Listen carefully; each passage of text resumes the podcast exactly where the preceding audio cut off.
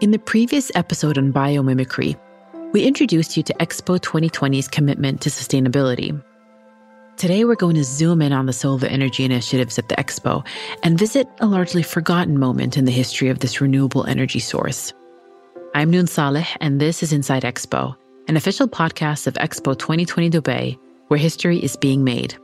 Listen to legacy unfolding in real time and across nearly 200 years of expos around the world.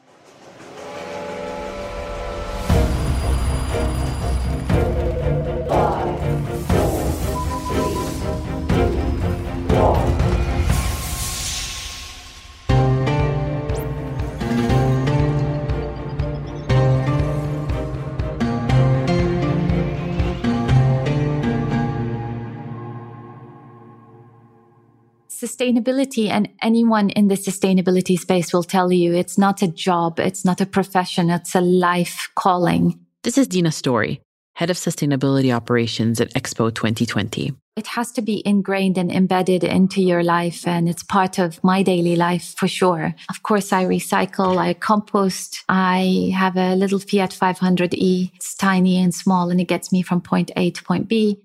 And while she's at work, Dina can charge her little Fiat at one of the 30 electric vehicle charging stations.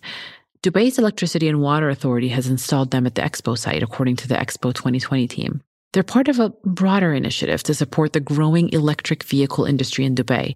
These chargers also signal Expo 2020's overarching commitments to minimize its carbon footprint and generate clean energy. When we started looking at different energy sources or renewable energy sources, of course, we looked at wind and so on and so forth. But the reality is solar power has become, first of all, more efficient, more cost effective, and we have an abundance of sun. The majority of the year, the sun's out.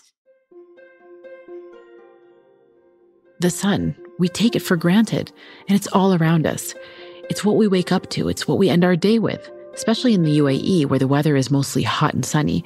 So clearly, it makes sense to harness as much of it as possible. Our energy generation across the site is about 5.5 megawatts. That's enough power to be able to drive from downtown Dubai to the coronation Abu Dhabi and back about 180,000 times.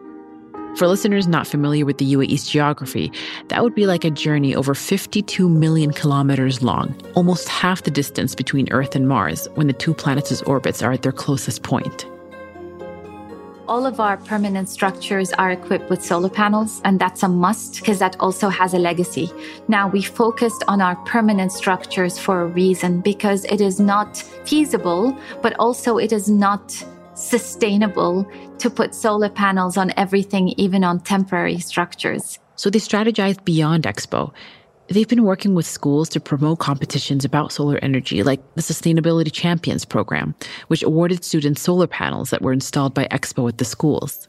But it wasn't just that. It, we created a, a parallel curriculum so that they can teach the children about solar panels at their schools and a school in Dubai one and a school in Abu Dhabi one. And that program is still going and it's very successful. Um, on site itself, of course, you've seen Terra, and Terra is a big uh, representation of, of um, solar panels and the use of solar panels. Terra is Expo 2020 Sustainability Pavilion. The name comes from the Latin word for land, but it also means planet Earth. And so, in a way, think of the Terra Pavilion as the center of all that is keeping planet Earth alive.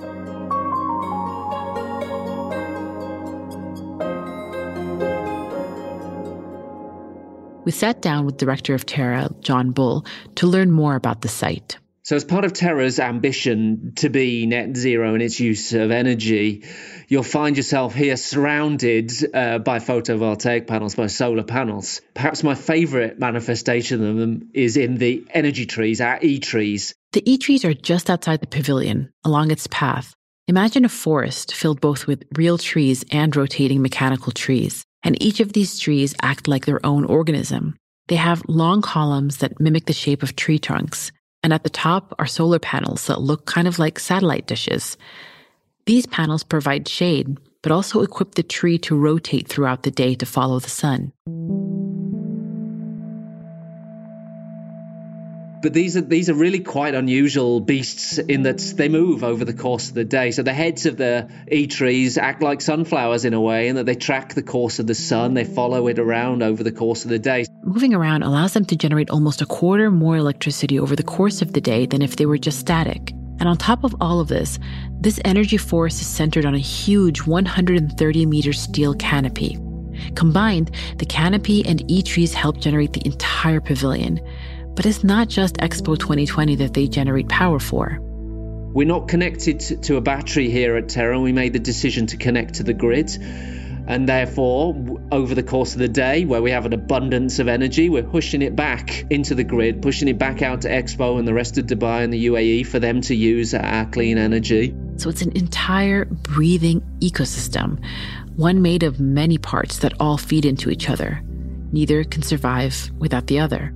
I always describe Terra as something that's firmly rooted in the UAE and its values and its history and its future as well. But it has to talk about a global issue because no one country, no one individual can or act alone in combating these issues. So it's clear that solar energy is a big topic at Expo 2020, and everyone is pretty excited about it. But at previous World Expos, not everybody was as excited about solar energy as they are today. My last question about solar is if you've ever heard of the inventor Augustin Mouchot. No, I'll be honest. Get excited for a rabbit hole. So, in Dina's defense, I hadn't heard of Augustin Mouchot either. And before researching this episode, neither had anyone on the production team. Searching for answers, we reached out to the writer and researcher Charles Pappas, who you might remember from our first few episodes. And with his help, down we went into a solar energy at World Expo's rabbit hole. I was researching the early expositions and I really hadn't anticipated coming on something as novel and as groundbreaking as Augustin Mouchot. And it turned out that Mouchot had exhibited a solar collector in 1878 in Paris. He used a parabolic dish very similar to the tech we're using today. You would recognize it as a solar collector. And the solar collector beamed the sun's rays into this giant black copper container full of water. And the water would heat up, boil over, and would power a refrigeration unit to make ice. Yes, you heard that right. Almost 150 years ago, Mouchot, a French secondary school mathematics teacher, had figured out the essential mechanics behind solar technology. And accordingly, he won a gold medal for this invention. Again, of course it would. It's so far ahead of its time. But as they say on the internet, you won't believe what happened next. And what happened next was nothing. It all died out. It was all forgotten. They gave us the future at a World's Fair almost 140 years ago, and we ignored it. Can you imagine if we had 140 years of linear development of solar power instead of basically just starting, let's say, in some ways in earnest since the 1970s? What if we had had that? But it was given to us. Millions saw it, and we ignored it. And, and that's, that's on us. So, why did we ignore an invention that really could have helped in the fight against the environmental crisis? The reason for this, though, is, is a confluence of events. And it's always a perfect storm that either derails something or makes it wildly popular. But in this case, about 19 years before that exposition in Paris, the first oil well in America had been dug. So oil is now becoming a fuel. At the same time, in Europe and America, railroads are spreading out. High speed, relatively, railroads are spreading out, connecting every corner. And what that means is fossil fuels, coal, and then oil can be moved fast to every nook, to every neighborhood and cheaply. So we damaged ourselves by the ease, the cheapness of it, which turned out to be probably the most expensive thing we ever did. At first, it seemed like fossil fuels were our only feasible option. They promised electricity, power, and heat to millions. You have this great idea, but is there a need for it? Is the world burning? No. And what does this do? Until that time, the world was lit basically only by fire, wasn't it? since the dawn of Homo sapiens. Now with fossil fuels, cheaply, almost everyone could have warmth and illumination after the sun goes down. That's progress, isn't it? But progress has a price.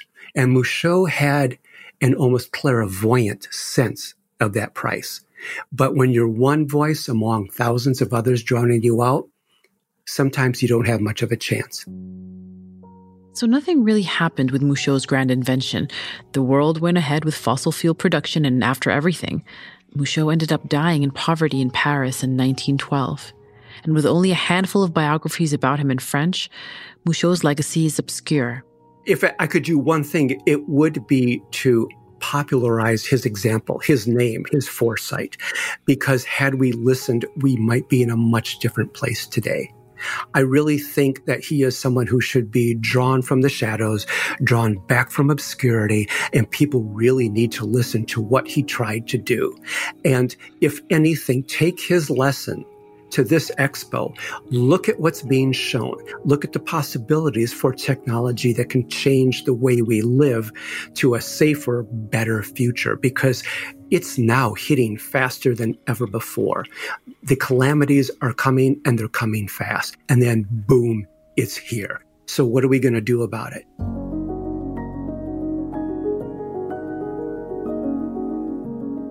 Expo 2020 is trying to answer some of those questions.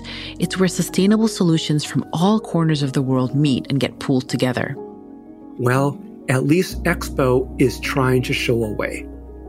At the very least, it's trying to show the possibilities there. And maybe it's for the better that it's international because this country over here has an idea. Dubai has an idea. The United States has an idea.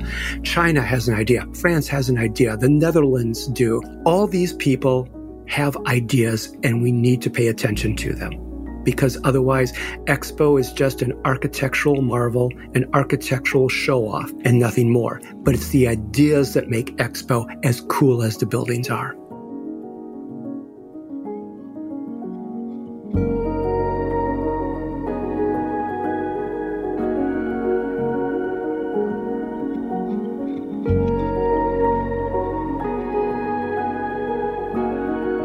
Inside Expo takes you behind the scenes at Expo 2020 Dubai, sharing our stories and others across the 170 year history of this global event. Learn more by visiting virtualexpodubai.com. Inside Expo is produced by Kerning Cultures Network. We release episodes every Tuesday and Friday. Subscribe to Inside Expo on your favorite podcast app so you don't miss an episode. And if you enjoyed the show, share it with your friends and leave us a review.